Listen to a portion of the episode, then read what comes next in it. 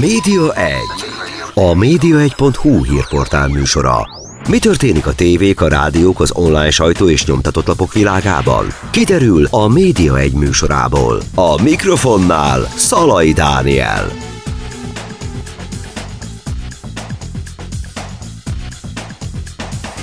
Köszöntöm Önöket, a Média egyet hallják.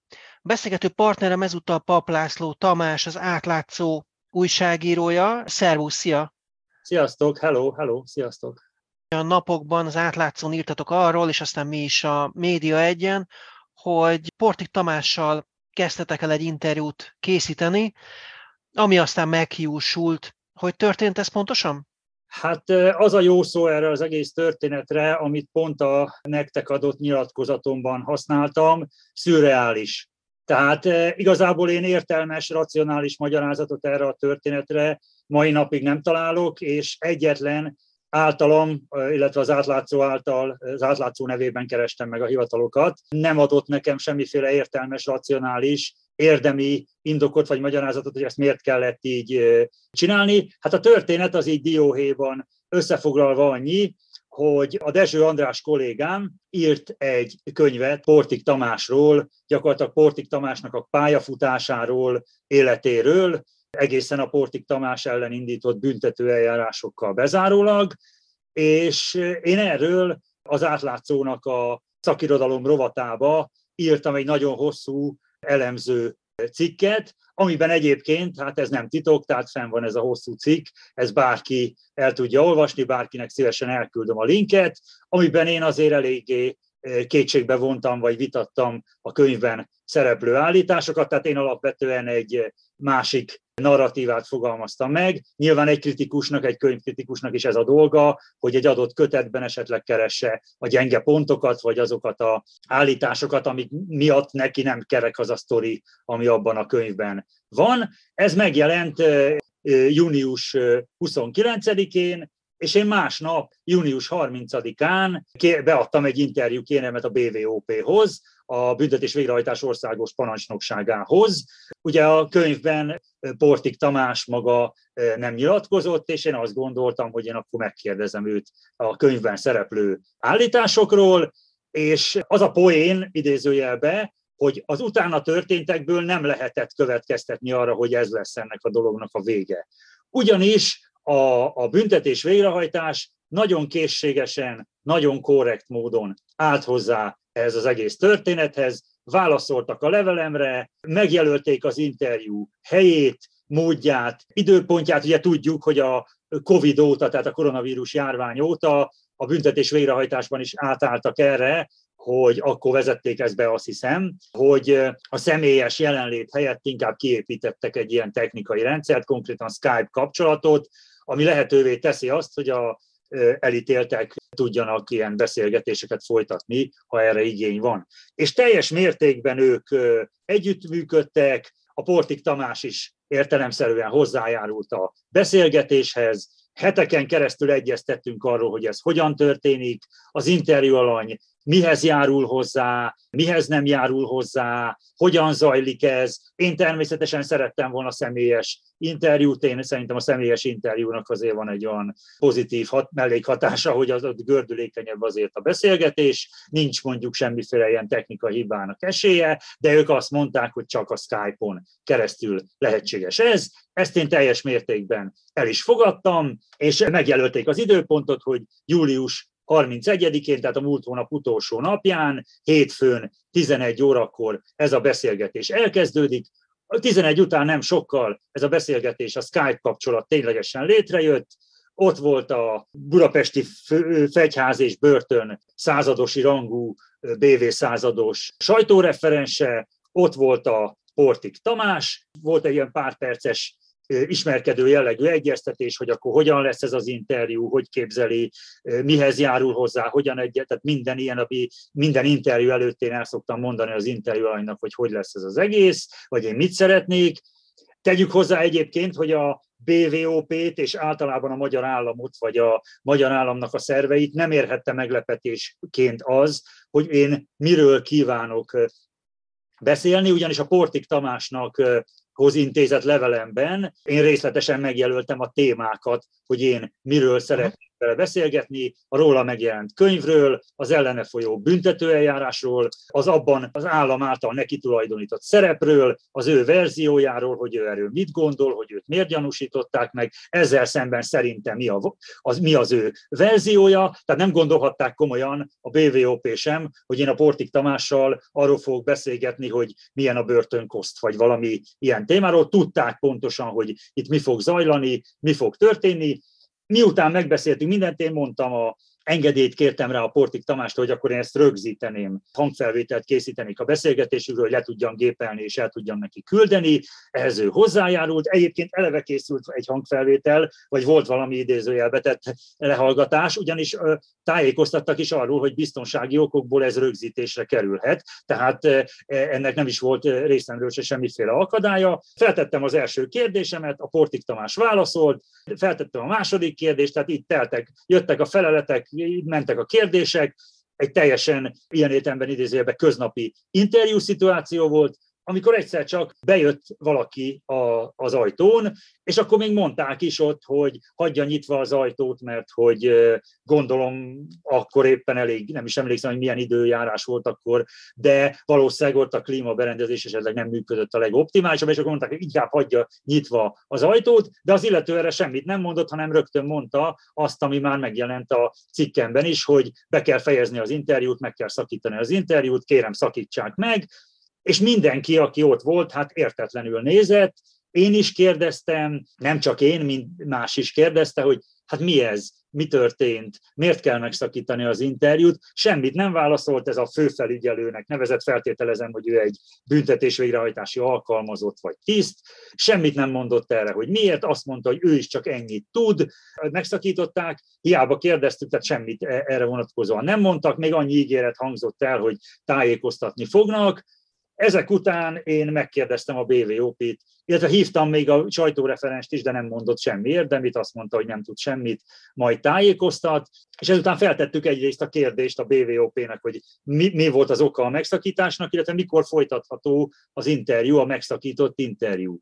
Ezzel párhuzamosan a belügyminisztériumnak, amelyik ugye a büntetés végrehajtásnak a felettes szerve, azon belül a Pintér Sándor belügyminiszternek is írtunk levelet, hogy mi ez, és kérnénk ebben egy állásfoglalást, hogy mi lehet ez az egész, vagy miért szakították meg, illetve hogy vizsgálják ki.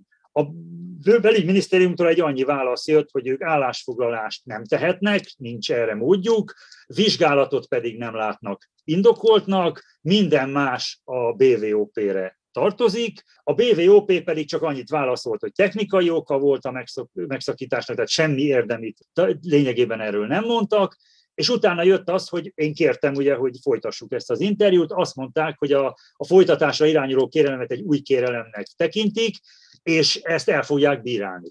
Bevallom őszintén, lehet, hogy naívnak tartanak a tisztelt hallgatók, de én arra gondoltam, pedig negyed század, több mint negyed század vagyok újságíró, hogy biztos, hogy engedélyezni fogják, mert ők sem akarják, hogy mondjuk valamilyen módon a cenzúra gyanúját magukra vonják, és ha ez tényleg csak jó hiszeműen próbáltam gondolkodni, egy technikai, valami technikai hiba volt, vagy valami történt az intézményen belül, ami mondjuk az intézmény biztonságát veszélyeztette, és mindenkit vissza kellett vinni a cellájába, ezt el tudom képzelni, akkor nyilvánvalóan folytatódni fog ez az interjú, ha ez tényleg egy szó szerint a szó klasszikus értelmével technikai ok, nem tudunk, hogy mi, hiszen a felvétel, a kép, meg a hang az tökéletes minőségű volt, mindenki hallott, látott mindent. És erre jött az a válasz, hogy az orsz- a Büntetés Végrehajtás Országos Parancsnoka nem engedélyezi az interjút. Tehát ugyanaz a büntetés végrehajtási parancsnok, a Tóth Tamás Altábornagy úr, aki korábban engedélyezte ezt az interjút, visszavonta. És ekkor kérdeztem meg tőlük, erre, erre nem jött érdemi válasz, hogy ugyanaz az interjú alany, ugyanaz az interjú készítő, ugyanaz az interjú téma. Ha tudomásom szerint semmi egyéb körülmény sem változott. Én feltételezem, hogy amikor valaki kapcsolatba akar lépni egy elítélttel vagy egy fogvatartottal, őt azért valamilyen szinten átvilágítják, hogy tényleg az, akinek mondja magát, tényleg újságíró, büntetlen előéletű, nem akar valami olyasmit csinálni, ami a Büntetés Végrehajtási Intézet rendjét, biztonságát veszélyezteti. Tehát valószínűleg tartom, hogy engem ez ilyen tekintetben átvilágítottak. És ugye kérdeztem is, hogy mi változott a két időpont között. Tekintve, hogy ugyanaz a személy hozta az egyik, illetve a másik döntést, erre, erre igazából nem jött válasz. Tehát gyakorlatilag, ha a, a szikár tényeket vesszük, akkor ez, ez történt. Gyakorlatilag az első beszélgetés, ez a tizennyolcadik percnél tartott, hogyha jól Igen. emlékszem a cikketben leírtakra. Ott a tizennyolcadik perc körül volt valami olyan téma, vagy előtte olyan kérdés, ami szerinted esetleg kiválthatta azt, hogy el akarták hallgattatni ezt a beszélgetést? Na, na ez az érdekes, igen, mert ugye mindenki ezt kérdezi tőlem, hogy mit mondott a Portik Tamás. Most ebből a szempontból egyrészt érdekes, nem akarok kitérni a válasz előtt, tehát válaszolni fogok rá, csak hogy ebből a szempontból érdekes külön ez az interjú szituáció, hogy ugye egyrészt az interjú alany is határozottan kérte, hogy mikor kész az interjú, akkor küldjük el neki a szöveges változatot, és az ő, neki is ugye, magyar, hatályos magyar jog, sajtójog szerint ez joga is van, hogy ő ezt hozzá akar járulni, hogy ez megjelenjen, ne jelenjen. Valamint, mivel ez egy börtöninterjú, itt talán a kedves hallgatók ezt nem tudják pontosan, de a börtöninterjúnak van még egy ilyen speciális szabálya. Ezt tudom, mert ugye, amikor például Györkös Istvánnal a rendőr, hát egy rendőrgyilkosságban életfogytiglanra ítélt Györkös Istvánnak készítettem börtöninterjút, akkor is ez volt, hogy ehhez még pluszba a bé vé intézménynek, vagy a bé vé o pé-nak is hozzá kell járulnia. Mi természetesen ezt megtesszük, tehát elküldjük a bé vé o pé-n keresztül Portik Tamásnak jóváhagyásra ezt az interjút, és a, amennyiben ennek nincs akadálya, tehát ő, a Portik Tamás ezt jóváhagyja, akkor mi ezt meg szeretnénk jelentetni, hiszen az az interjú beszélgetés, az a bé vé o pé tudtával, engedélyével és mindenféle beleegyezésével az ő szervezésükben történt, és a beszélgetés, értelemszerűen nem akarom megkerülni a kérdést, a Dezső András által írt könyvről, annak az állításairól szólt. Nyilván konkrétumokat itt most azért nem akarok mondani, mert az interjú alany ehhez még ilyen értelemben nem járult hozzá. Az én újságírói rutinom és az én újságírói tudásom alapján semmi olyan nem hangzott el, ami ne lett volna egy ilyen helyzetben logikus. Hát a Portik Tamás az ő általa azokon a bírósági tárgyalásokon, amiken részt vett, hasonlókat mondott. Tehát ott is ugyanezeket, sőt, ezt tudjuk, hogy mit mondott a Portik Tamás a bírósági tárgyaláson, ő nyilván ártatlannak tartja magát, ő tagadja ezeket a vádakat, tagadja az állam által a felhozott bűncselekményeket, tehát ebben igazából semmiféle ilyenfajta megjelen, tehát meglepetés nincs. Az egy másik kérdés, hogy én nyilván nem tudok mindent, tehát nem tudhatom, hogy azok, akik esetleg ezt a felvételt ugyancsak hallgatták, azok mondjuk a Portik Tamás által elmondottakból mire következtethettek. De hát megnyugtatom a hallgatókat, hogy ha, mi, ha rajtunk múlik, akkor ez a beszélgetés ez teljes terjedelmében olvasható lesz, és ők is el fogják tudni dönteni, hogy a Portik Tamás által mondottak miatt meg kellett szakítani egy interjút, vagy mi volt ennek a megszakításnak szerintük az általuk feltételezett oka. Ugye ez egy videóhívás volt, láttál valami olyan furcsa körülményt a videóhívásban, ami semmit, akárhogy nem tudom én, látszott rajta valami olyan sérülés, vagy, vagy a háttérben történt valami az őrök körül, susmorogtak-e bármi? Semmi. Addig a tizennyolcadik perc, valahanyadik másod, negyven valahanyadik másodpercig semmi, semmi ilyen nyoma ennek nem volt. Egyébként, hogy mondjam, tehát én ráadásul próbálok annyiban jóhiszemű lenni, hogy rengeteg hívást kaptam természetesen ezzel a üggyel kapcsolatban, baráti, ismerősi, rokoni körből. Még csak nem is azt kérdezték, nem is az a kérdés nyilván felmerült, hogy mit mondott a Portik Tamás, de rögtön azt feltételezték, hogy mondott valamit, és ezért hallgattatták el, és már ilyen, hogy mondjam, rémhírek vagy összeesküvés elméletek terjednek, amiket én például józanész jegyében én cáfolni próbálok, tehát ennyiben még mondjuk idézőjelben, ha nem is védeni, de hát a józanész jegyében olyat nem akarok én sem mondani, ami reményeink szerint nem történik meg. Ilyeneket mondanak, hogy volt ilyen ember, aki felhívott engem, és azt mondta, hogy vagy beszélt, eljutott hozzám egy beszélgetés egy másik emberen keresztül, hogy a Portik Tamás az nem is fog életben maradni, és őt le fogják szúrni a börtönben, mert biztos valamit mondott, ami, ami olyan lehet, ami, amiről esetleg mi nem is tudunk, de ő, ő számára jelent valamit, és valami olyan kód szerepelt a beszélgetésben, idézőjelben használom a kódot, amit más megértett és fenyeget. De, de, de egyszerűen, tehát mivel semmiféle ilyen bizonyítékom nincs, hogy ilyen történt volna, mondom, a, a beszélgetés alapvetően ilyen értelemben egy teljesen nyugodt légkörben zajlott, tehát semmi olyat nem éreztem, és azért nagyon érdekes a dolog, mert azt tudjuk, hogy Portik Tamásra akár azt is lehet mondani, idézőjelben, hogy az arc nélküli ember, mert ő ahhoz például az interjú elején, az előkészítéskor is nagyon ragaszkodott, hogy ne készüljön róla fotó, tehát a fotó készítéséhez ő nem járult hozzá, és ő bizonyos értelemben nem keresi abban az értelemben a nyilvánosságot, hogy értesüléseim szerint voltak már interjúkérelmek korábban is, és azok nem valósultak meg, mert hát nem is tudunk ilyen interjúról, ami megjelent volna. Tehát nagyon ritka, azon kevés ritka interjúk egyike, amiket ő ad, az, az mind a kettő például, a, a, ezek között a ritka interjú között kettő volt ugye az átlátszónak. kétezer-tizenötben Rádi Antónia kollégám készített vele interjút, érdekes módon akkor nem merült fel ez, hogy felsz... meg kell szakítani, és akkor lement az az interjú. Most pedig... Azt jól tudom, akkor személyesen vette föl bent a börtönben még. Ráadásul személyesen történt ez a börtönben, tehát, és ráadásul azt gondolom, hogy nagyon sok információt adott az állam, az állam hatóságai nagyon sok információt adtak Portik Tamásról. Tehát részletesen tudjuk, hogy az ügyészség, a bíróság, a rendőrség szerint, vagy akár mondjuk, azért lássuk be, a kormánypárti médiában is ez a narratíva jelenik meg. Rengeteg érvet olvashatunk arról, hogy a Portik Tamás miért bűnös. Most a Portik Tamás személyesen akarta elmondani, amire hát egy börtönben ülő embernek nyilván, hisz főleg ilyen szigorú őrizetben kevesebb lehetősége van, mint a vádlóinak. Szerette volna elmondani nyilván azt, hogy mi az álláspontja neki az ügyben. Mondom, Portik Tamás nagyon ritkán szólal meg személyesen ebben az értelemben, tehát azt nem lehet mondani, hogy agyon nyilatkozza magát, és minden hónapban ad egy interjút, és órákon keresztül beszél.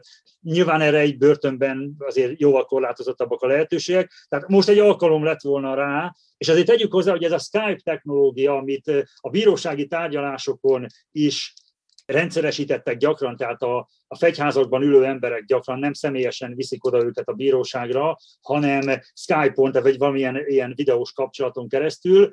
Ennek azért van egy lehetséges, hogy mondjam, ilyen cenzúra opció is bele van építve, mert gondolj bele, hogyha személyesen ott ül valaki és elkezd beszélni, akkor ha, hát szó szerint fizikailag el kell hallgattatni, ki kell vonszolni őt a teremből, ha ő el akarja mondani, és mások meg nem akarják valami oknál fogva, hogy ő ezt elmondja. Egy elektronikus kapcsolat esetén egy gombnyomással megszakítható bármikor a kapcsolat, parlamenti zsargonban élve megvonható a szó. Tehát, hogy, és emiatt is igazából az a... poén az egészben, hogy én egy időben, életem egy bizonyos szakaszában összeesküvés elméletek kutatásával foglalkoztam, és nagyon sok összeesküvés elméletet csinálnak a politikusok is, csak a legtöbb ilyen összeesküvés elmélet az a politikus találja ki, és nyilván az ellenfelek, vagy a riválisok ellen, vagy az vele szemben ellenséges, vagy őt megbuktatni akaró csoportok ellen irányul. Most a bé vé o pé-nak és a magyar államnak ilyen értelemben sikerült olyan összeesküvés elméleteket generálni tömegével, amik ellene irányulnak. Tehát ha legjó hiszemükben történt ez a dolog, akkor is mindenki ezt feltételezi. Nekem például egy olvasmányélményem jutott eszembe erről a dologról. Eduard Topolnak a Birodalom Szétvullása című könyve, abban az történik, hogy a Gorbacsov ellen volt egy pucskísérlet, ami sikertelen volt. Ebben sikeres lesz a pucskísérlet, Gorbacsovot letartóztatják, és a kemény vonalas emberek, kemény vonalas szovjet politikusok veszik át a hatalmat, Gorbacsovot meg börtönbe zárják. Gorbacsov viszont kiszabadul valahogy a börtönből, megjelenik egy tévéstúdióban, és elkezdi mondani, hogy engem megbuktattak, és akkor a pucsisták kétségbe esetten tanácskoznak, hogy mit csinálnak, és ezt a nagyon rövid idézetet, ezt fel is olvasom, mondja az egyik pucsista politikus, hogy közbe kell avatkoznunk, kapcsolatba lépek a moszkvai tévéközponttal, és megmondom neki. Feleli a másik, hogy ne nevettes. Gorbacsov csak erre vár. Ha beavatkozunk, belemegyünk az ő utcájába. Akkor is félbe kell szakítani, ki kell kapcsolni. És erre mondja a másik puccsista politikus, hogy hülye vagy Pável, aki most félbeszakítja, saját halálos ítéletét írja alá.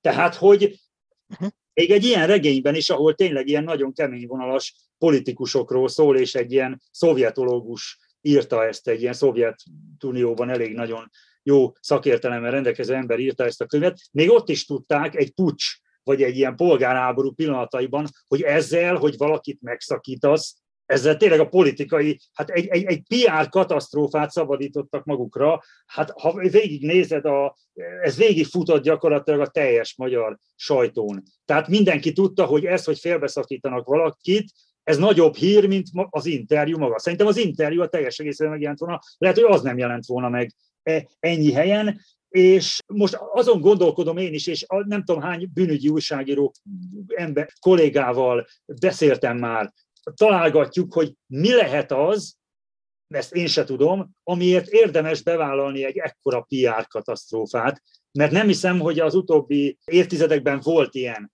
hogy valaki, de nem csak börtönben ülő embernél, adásban lévő embernél, vagy akár csak egy felvételben, lé, felvételben lévő embernél, hogy belesétálnak a felvételbe és, és, és megszakítják. Tehát ez, ez politikailag biztos nagyon rosszul jön ki, és azon gondolkodom, hogy mi, mi lehetett az a dolog, ami megérte azt, hogy félbeszakítsák. Tehát most ne, nem akarok így, hogy mondjam, filmes zsargonban, filmkritikusi zsargonban szóval spoilerezni, de azt elárulhatom, hogy tehát olyan információ nem hangzott el. Tehát nem hangzott el ilyen információ az interjúban, semmi ilyenről nem esett szó, hogy mondjuk Pintér Sándor a felelős azokért a bűncselekményekért, amiket Portik Tamásnak tulajdonítanak. Tehát semmi ilyen nem hangzott el, hogy a... a, a, a tehát olyan dolog, mindig ezt kérdezték, és akkor e- ezzel hárítottam el a kérdést, hogy ilyen nem hangzott el. Tehát uh-huh. nem volt ilyen, abban a beszélgetésben nem szerepelt ilyen, hogy még azt hiszem, hogy talán a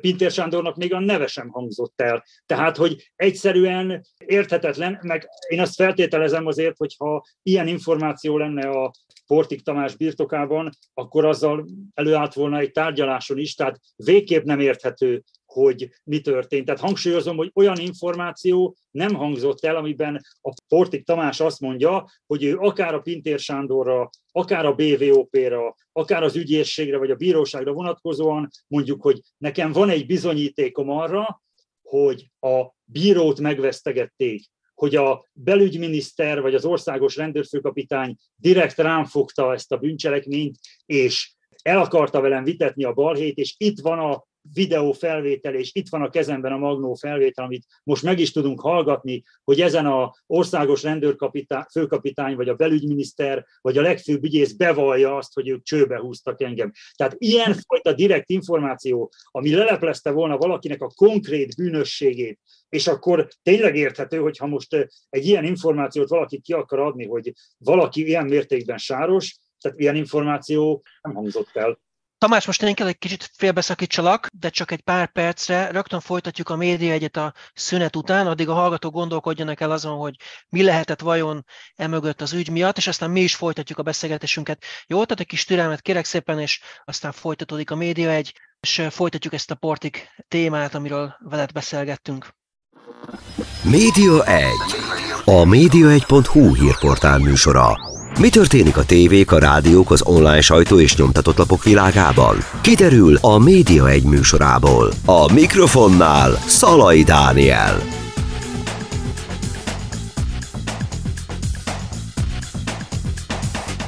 A szünetünk előtt arról beszélgettünk, hogy Pap László Tamás, az Átlátszó újságírója, hogyan járt a Portik Tamással készített börtön interjúja kapcsán, azaz hogyan szakította félbe ezt a beszélgetést a büntetés végrehajtás, és aztán ennek a folytatását hogyan nem engedélyezték. És hát mindenféle nézetek, gondolatok fölvetődnek természetesen, hogy mi lehet emögött a megszakítás mögött. Mi küldtünk kérdést hivatalosan is a bé vé o pé-nak, ahonnan a hétvégén kaptunk egy választ azzal kapcsolatban, hogy miért nem kerülhet sor az interjúra. Már is idézem, hogy mi jött a válaszban.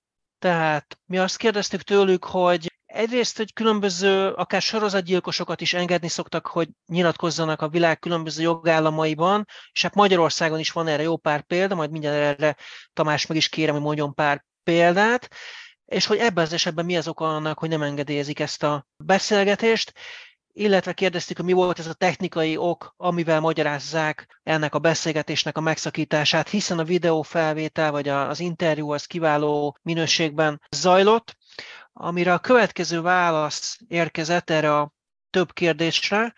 Tisztelt Szalai Dániel, tájékoztatjuk, hogy az ön által hivatkozott átlátszó pont hu interjú kérelme a hatályos jogszabályok alapján került elutasításra. Tisztelettel kommunikációs főosztály, Büntetés Végrehajtás Országos Parancsnoksága. Tamás, mit szólsz ehhez a válaszhoz? Hát ez ugye nagyjából a messze semmi fog meg jól kategóriája. Egyébként ugye azzal zártuk le a beszélgetést, hogy mi volt az, ami nem szerepelt a félbeszakított interjúban. Ettől függetlenül én azt gondolom, hogy lehetett abban a beszélgetésben olyan, ami mondjuk számomra abban a pillanatban nem, nem, nem járt azzal a feltételezéssel, hogy hú, ezt most rögtön megszakítják, de attól, hogy én nem bírok tudomással vala, valamiről, lehet, hogy annak a dolognak, amit a Portik Tamás elmondott, tehát azért, hogy mondjam, elhangzottak abban az interjúban, finoman szóval is izgalmas, idézőjelben izgalmas vagy érdekes dolgok. Tehát el tudom képzelni, hogy amit a Portik Tamás mondott az egyik kérdésemre válaszolva, abban lehetett olyan, ami bennem nem szólaltatta meg a vészcsengőt, tehát semmilyen vészjelzés nem volt a fejemben, hogy mindjárt félbeszakítják, de lehet, hogy ennek a kijelentésnek valakinél volt egy jelentése, vagy valaki ezt idézőjelben úgy dekódolta, hogy itt, na, akkor itt jönni fog valami. Én ezt nem tudhatom, hogy ez így volt-e, vagy nem, de hozzáteszem, hogy ez, egy, ez a maga a bé vé o pé válaszra visszatérve. Tehát az roppantul egy érdekes történet, hogy ugyanaz az ember, ugyanaz a hivatal megadja az engedélyt, megszakítja az engedély alapján folyó interjút, majd megtagadja az engedélyt.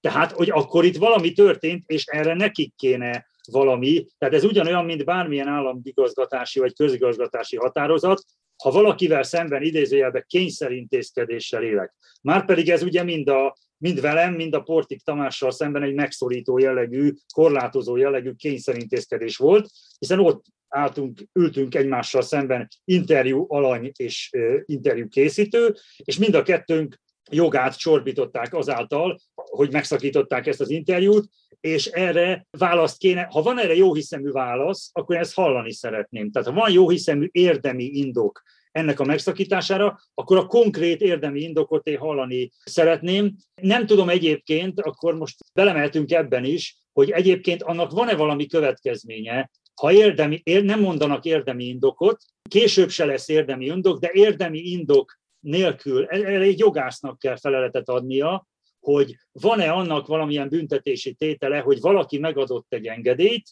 az engedély alapján folyik egy dolog, valakinek egy jogot adtak, joggyakorlására engedélyt adtak, jelesül a sajtószabadság és a véleményszabadság gyakorlására jogot kapott Pap László Tamás újságíró és Portik Tamás fogvatartott, különböző bűncselekményekkel vádolt, börtönben ülő magyar állampolgár. És akkor itt rögtön felmerül a kérdés, hogy ha valaki ezt a jogunkat csorbítja azzal, és nem indokolja ezt, és mondjuk ha egy bíróság elé kerül ez ügy, és megállapítják, hogy érdemi ok nélkül, indok nélkül szakították félbe, akkor lesz ennek jogi következménye? Tehát aki ennek az interjúnak a félbeszakításáért felelős, annak bármiféle munkajogi, fegyelmi, polgári és büntetőjogi felelőssége van azért, hogy ő félbeszakított egy interjút. És akkor itt, ez már mondom jogász, nem tudom, hogy van-e ilyen törvény, de szerintem például nem csak az a korrupció, amikor mondjuk egy börtönőrnek, volt már ilyen ügy, tudósítottam olyan ügyről, ahol börtönparancsnokok ültek a vádlottak padján, mert, meg büntetés végrehajtási tisztek, mert valakitől elfogadtak kenőpénzt azért, vagy ez volt a vád legalábbis ellenük, hogy elfogadtak kenőpénzt.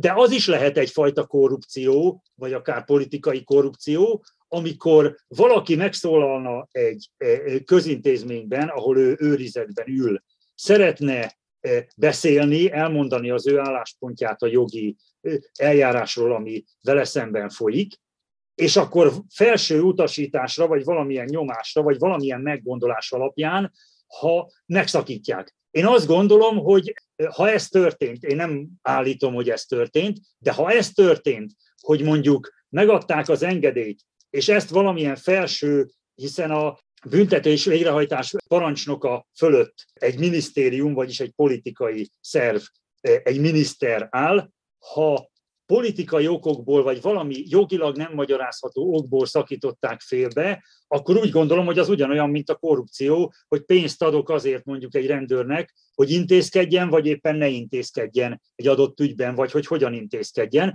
Ez ugyanilyen a jogászoknak kell, akikkel én is konzultáltam, majd feleletet adni rá, hogy ezt mondjuk, mert jogi lépéseket kívánunk tenni az ügyben, hogy ezt hogyan lehet peresíteni, vagy hogyan lehet egy jogi eljárásban kivizsgálni. Nyilván a büntetés végrehajtásnak is van egy törvényességi felügyeletet ellátó szerve, fogunk fordulni oda is, hogy mi ez az egész történt, és azt kérjük, hogyha bármiféle szabálytalanság, jogsértés vagy olyan dolog történt, akkor az, aki ezért felelős, az, hogy mondjam, bűnhődjön meg érte.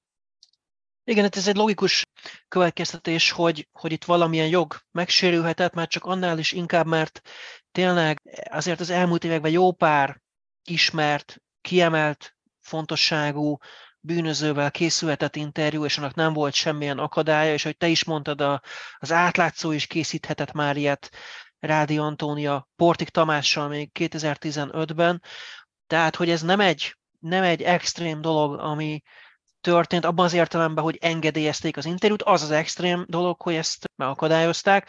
Néhány évvel ezelőtt én vettem részt egy rendezvényen, egy konferencián, ahol egy mexikói börtönből kapcsoltak egy elítélt újságírót, és ott a rendezvényen lehetett őt látni, videóhívással egybekötve, ahogyan beszélhetett. Az Egyesült Államokban is nyilván egy csomó sorozatgyilkost és egyebet szoktak megkérdezni interjúkkal, tehát nagyon-nagyon furcsa ez a, ez a történet ilyen szempontból.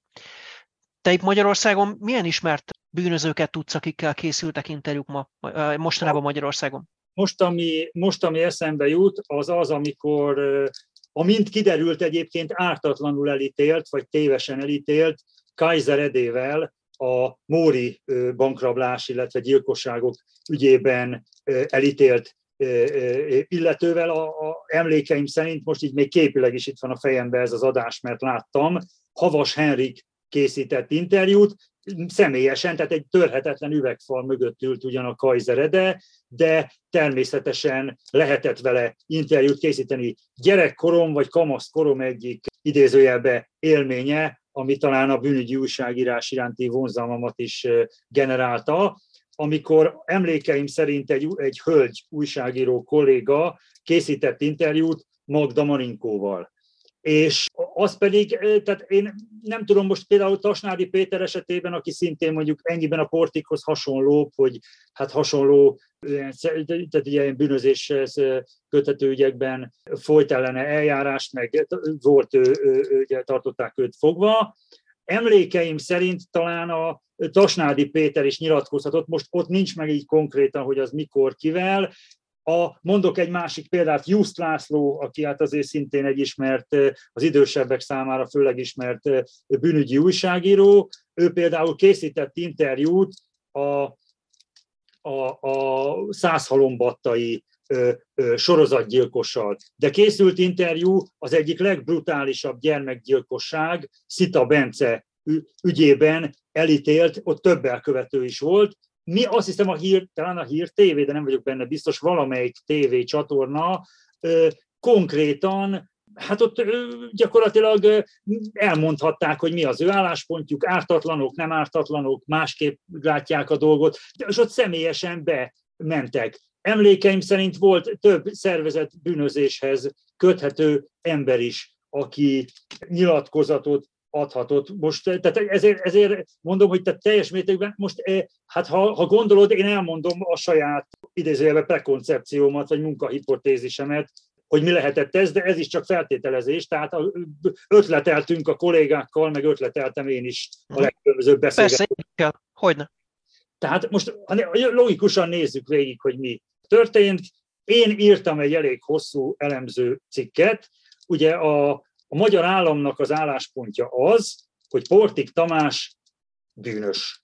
Méghozzá nem, nem csak elkövetett bűncselekményeket, méghozzá nem csak egy ügyben, hanem jó néhány ügyben, tehát a prisztás gyilkosság, a fenyőgyilkosság, az Aranykéz utcai robbantás, és ugye egyéb ügyekben is felmerült a neve. Gyakorlatilag a, az ügyészség biztosra veszi azt, vagy nyilván akkor lehet valaki ellen vádat emelni, ha kétséget kizáró, vagy alapvetően nagyon komoly bizonyítékok vannak. Az állam meg van róla győződve, hogy a Portik Tamás bűnös. Ezek után a büntető eljárásokkal párhuzamosan, mert ugye a fenyő per az még nem zárult le, az még ősszel folytatódik, és utána az még első fog, tehát még lesz fellebbezés, tehát bőven fog az még tartani sokáig. Gyakorlatilag megjelent a Dezső András kollégám, akivel egy időben egyébként együtt egy lapnál dolgoztunk, mert a Andráshoz hasonlóan én is sokáig a há vé génél dolgoztam, megjelent, és ugye a Dezső Andrásnak nem is ez az első könyve a szervezett bűnözésről, de most kifejezetten a, mint a mafiózók mackónadrágban, az is egy ilyen, vagy a magyar kóla, az is egy ilyen szervezett bűnözési téma, de most az András kifejezetten a Portik Tamás személyére úgymond kihegyezve, és a Portik Tamás felelősségére, életútjára, pályafutására kihegyezett. Gyakorlatilag egy életrajzot, mondhatjuk majdnem azt, hogy szinte egy életrajzot írt a Portik Tamásról. Én ezt a könyvet elolvastam, és én a nagyon hosszú, szinte már ugyancsak ilyen kisregény méretű újságcikkemben, ami az Átlátszó jelent meg június huszonkilencedikén, egy nagyon hosszú cikkemben számos ponton kétségeimnek adtam hangot, hogy amire a Dezső András könyvéről írtam, ezt nyilván a könyvével kapcsolatban, de hát nyilván a, a Portikkal kapcsolatos eljárásokkal kapcsolatban is kétségeknek adtam hangot, hogy én azt gondolom, hogy ö, azt el tudom képzelni, hogy egyik-másik ügyben, vagy konkrétan ezekben a körben a Portik Tamásnak lehet, vagy van valamiféle büntetőjogilag is releváns felelőssége. De azt, hogy gyakorlatilag szinte az összes, a leghírhettebb gyilkosságokat és robbantásokat, azt egy az egyben mind a Portik Tamás követte volna el, én ebben erősen kételkedem, és tegyük hozzá a másik dolgot, hogy hát elég bőlére foglalkoztam ebben az elemző cikkben, a büntetés végrehajtást is felügyelő, és értelemszerűen a bűnüldözést is felügyelő, minisztériumot vezető, és nagyon hosszú ideje vezető, kétezer-tíz óta vezető, tehát tizenhárom éve vezető, sőt ezerkilencszázkilencvennyolc és kétezer-kettő között is vezető Pintér Sándor szerepéről, felelősségéről. Tegyük hozzá, hogy Pintér Sándornak nem csak ez volt a szerepe, hogy belügyminiszter volt, nagyon hosszú időkön, ciklusokon átnyúlóan, de még ezerkilencszázkilencvenes évek elejétől a rendszervál, az első szabadon választott az Antal kormány idején őt már országos rendőrfőkapitánynak nevezték ki, és még a Horn kormány első időszakában, tehát ezerkilencszázkilencvennégytől ezerkilencszázkilencvenhat végéig, tehát ezerkilencszázkilencvenes évek legelejétől gyakorlatilag kilencvenhatig, több mint egy fél évtizedig ő rendőrfőkapitány volt. És konkrétan ott, mondom, egyrészt nagyon szívesen elküldöm bárkinek a cikk linkjét, a cikk fenn van az Átlátszón, nagyon hosszú cikk, nem akarok itt részletesen belemenni. Lényege a dolognak, hogy én nem tartom azt ilyen értelemben életszerűnek, vagy nem tartom valahogy, nem kerek szerintem ez, ez a sztori, ahogy a rendőrség, a hatóság elvarni igyekszik ezeket a szálakat. Én azt gondolom, én mondom, nagyon komoly kétségeimnek adtam hangot, és beszélve más bűnügyi újságíró kollégákkal azért ott is hangzottak el ilyen vélemények, hogy nem biztos, hogy teljesen így volt. Hangsúlyoznám, hogy ez nem Dezső András hibája. Tehát én nem azt feltételezem, hogy a Dezső András tudatosan rosszat írt, vagy tudatosan ö, olyat mondott, ami nem igaz. Neki voltak nyilván bizonyos forrásai, ő a forrásai, vagy a személyes tapasztalatai, meg a különböző általa megszerzett adatok, amik alapján ő hozzájutott, ő megírt egy történetet. Megírt egy riportot, egy riportkönyvet. Én viszont, mint kritikus, és mint szintén ilyen témákkal is foglalkozó újságíró, úgy látom, hogy nagyon, nagyon sok ponton kétséges az, hogy valóban így. Most mondok egy példát. A Portik Tamás ugyebár nagyjából az Energol köréhez köthető, ugye a fiatalabb hallgatók kedvéért volt ez az olajszőkítés nevű bűncselekmény, ami azt annak az volt a lényege, hogy a háztartási tüzelőolaj adó tartalma sokkal alacsonyabb volt, mint az üzemanyag, az autókba használt üzemanyag. És akkor az olajszőkítés lényege az volt, hogy ezt a piros, ugye piros festékkel szennyezték, vagy jelölték meg ezt a háztartási tüzelőanyagot, hogy ne lehessen beletenni az autókba. Ők ezt úgy visszaszőkítették, vagy kiszőkítették, és akkor hatalmas haszonnal, ez ugye ilyen gazdasági bűncselekmény, és erre szerveződtek különböző alvilági, vagy ilyen különböző szervezett bűnözői csoportok, és amikor elindultak ezek a gyilkosságok, akkor például a Ugye a Dezső András könyvében az a feltételezés van, vagy a könyv az erről szól, hogy ezeket a gyilkosságokat valószínűleg, most már ugye több ponton a bíróság szerint is, vagy az ügyészség szerint is, a Portik Tamás adott erre megbízást, vagy neki volt az érdeke, hogy ezeket a gyilkosságokat végrehajtsák. Ráadásul ezeket a gyilkosságokat úgy hajtották végre, hogy évtizedek, hosszú időn keresztül, másfél évtized, nagyon hosszú időn keresztül félrevezették, orránál fogva vezette a Portik Tamás a rendőrséget, orránál fogva vezette akkor ezek szerint akár a titkosszolgálatot, a kormányt, és orránál, és ráadásul még az orosz maffiát is félrevezette, és nem csak félrevezette, hanem a Portik e szerint, az állítás szerint, a könyvben is szerepel ez az állítás, tudatosan az orosz bűnözőkre akarta terelni a gyanút, és velük akarta úgymond elvitetni a balhét. Na most, ha ismerünk, ismerjük az orosz maffia, a posztszovjet orosz ajkú maffia működését, nálam például az eleve, egy, egy, ezt is így kicsit, kicsit kétségbe mondtam, hogy az nehezen elhihető, hogy a Portik megöl embereket. Ráadásul ugye a könyv az olyan gyilkosságokat is, amik még nem kerültek bíróság elé, de ott is, azt vélelmezi, vagy azt feltételezi, vagy ez következik, ez olvasható ki a könyvből, hogy például a Muskovics Gyulát, vagy a Seres Zoltánt, akik hát szintén ennek a ilyen értelembe vett alvilágnak a részei voltak, őket is a Portik, vagy a Portik felbújtására ölették meg. Na most tudni kell, hogy a Muskovics Gyulát és a Seres Zoltánt, ők ugye elvileg az oroszok emberei voltak, vagy legalábbis a források alapján ez derül ki, hogy őket az oroszok védték, vagy valamilyen módon ők az orosz posztszovjet, vagy ilyen szláv, vagy orosz ajkú maffiának a védencei voltak, és én azt nehezen tudom elképzelni, hogy megölnek oroszok által védett embereket, és akkor az oroszok, akik védik ezeket az embereket, azok ezekről semmit nem tudnak, meg még nem is próbálnak úgymond bosszút állni, hogy akkor most megölték az embereinket, és valaki itt szabadá... Van egy olyan elmélet például az Aranykéz utcai robbantásra, hogy a, a Portik az azért úgymond csinálta volna ezt, mert hogy ezáltal az Energol akkor börtönben lévő embereit még tovább börtönbe tartották, és ő úgymond átvehette az Energolnak a vezetését. Tehát számomra, nekem az is egy komoly kifogásom volt, hogy korábban rengeteg titkosszolgálati szál felmerült ezekben az ügyekben. Kezdve az Omega művelettel, ami ugye a szlovák titkosszolgálat akcióját feltételezték ezek mögött, hogy azért csinálnak az éppen akkor NATO csatlakozásra készülő Magyarországon ilyeneket, hogy zavart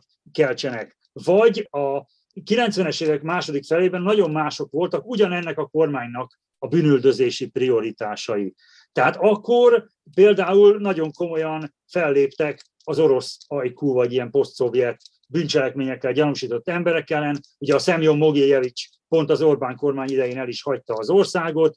Egy másik uh, ilyen embert, akit bűncselekményekkel gyanúsítottak, a Leonyit Stetyurát, vagy Stetyurát, őt le is tartóztatták, és az, az első kilencvennyolc utáni Orbán kormány alatt. Tehát akkor egyértelműen valahogy az volt a narratíva, hogy az orosz bűnözők itt nagyon, ha nem is ezekkel a konkrét dolgokkal gyanúsították az, a, az orosz ajkú vagy szláv ajkú szervezett bűnözés tagjait, de azt mondták, hogy hát itt bizony komoly dolgok is lehetnek ennek a hátterében.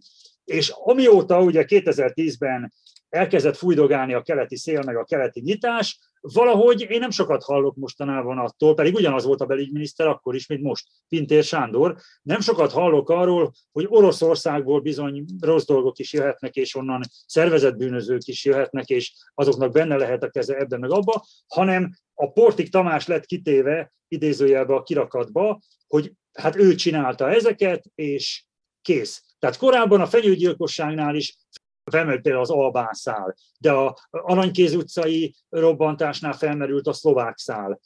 Az első Orbán kormány, az ezerkilencszázkilencvennyolc utáni Orbán kormány egyébként szinte mindenütt az oroszokat látta. Ha visszaemlékszünk, amikor volt ez a zámói roma ügy, a zámói romáknak a Franciaországban való menedékkérése, kimenekülése, megjelent egy kormánypárti újságban ilyen feltételezés, hogy még ez is az orosz titkosszolgálat akna munkája volt. Tehát korábban azért inkább az volt a prioritás, úgymond, hogy azért az oroszokra, az orosz ajkú bűnözésre, orosz titkosszolgálatra, vagy akár a szlovák titkosszolgálatra figyeljünk. Most valamiért ez a fajta idézőjelben figyelem valahogy nagyon alább hagyott, és akkor előkerült a Portik Tamás. Tehát ne, nekem ez nem kerek ez a sztori. Tamás, csak nagyon röviden, tehát azt feltételezed összességében, hogy ennek a hosszú dolognak, amit most elmondtál, az a lényege, hogy te írtál ezekről cikkeket, és esetleg közben, amíg az interjú ment, addig jöttek rá, hogy te írtál ilyeneket, és ezért állíthatták le ezt az egészet? Nagyon érdekes, mert egyébként az első reakcióm, amikor felhívtak, az volt, igen, tehát e, akkor még ez egy ilyen vicces reakció volt, hogy ez egy nagyon hosszú cikk, tehát hogy mondták is többen, hogy nagyon hosszú, és akkor nekem ez volt a vicces, első vicces ilyen fekete humoros reakcióm, hogy hát lehet, hogy valaki illetékes helyen ezt a hosszú cikkemet most olvasta végig, tehát egy, most ez, ez egy vicc persze, de egy komolyra fordítva a szót, azt el tudom képzelni, hogy a bé vé o pé teljesen szakmai, teljesen köztisztviselői, az esküjükhöz híven, teljesen korrekt módon látta, itt egy újságíró, büntetlen előilletű, az, akinek mondja magát, átvilágítottuk, megkapta az akkreditációt, a sajtóengedélyt. Menjünk, engedjük be. És utána én el tudom képzelni azt, hogy jött valami felülről egy utasítás, valaki rájött arra, hogy nem lenne jó, ha az a narratíva, amit mondjuk a hozzánk közel álló média felépített, az most le lenne rombolva azáltal, hogy megjelenik egy ellennarratíva, ami nyilván idézőjelben ütősebb, ha az az ember, akit a nagyfőnöknek neveznek, az még meg is szólal, és esetleg ő egy más narratívát fog, ami vagy igaz, vagy nem igaz, én nem vagyok bíró, hogy ebbe ítélkezzem, de biztatnám az olvasókat, hogy nagyon remélem, hogy mihamarabb ez a csonka interjú meg fog jelenni, és akkor ők is, kérem őket, kérem az összes kedves hallgatót, olvasót, hogy csináljuk meg ezt, hogy működjünk közben ennek a dekódolásában, hogy szerintük mi lehetett az a mondat, mi lehetett az a pont, ami ilyen értelemben népiesen szólva kiborította a bilit. Tehát én,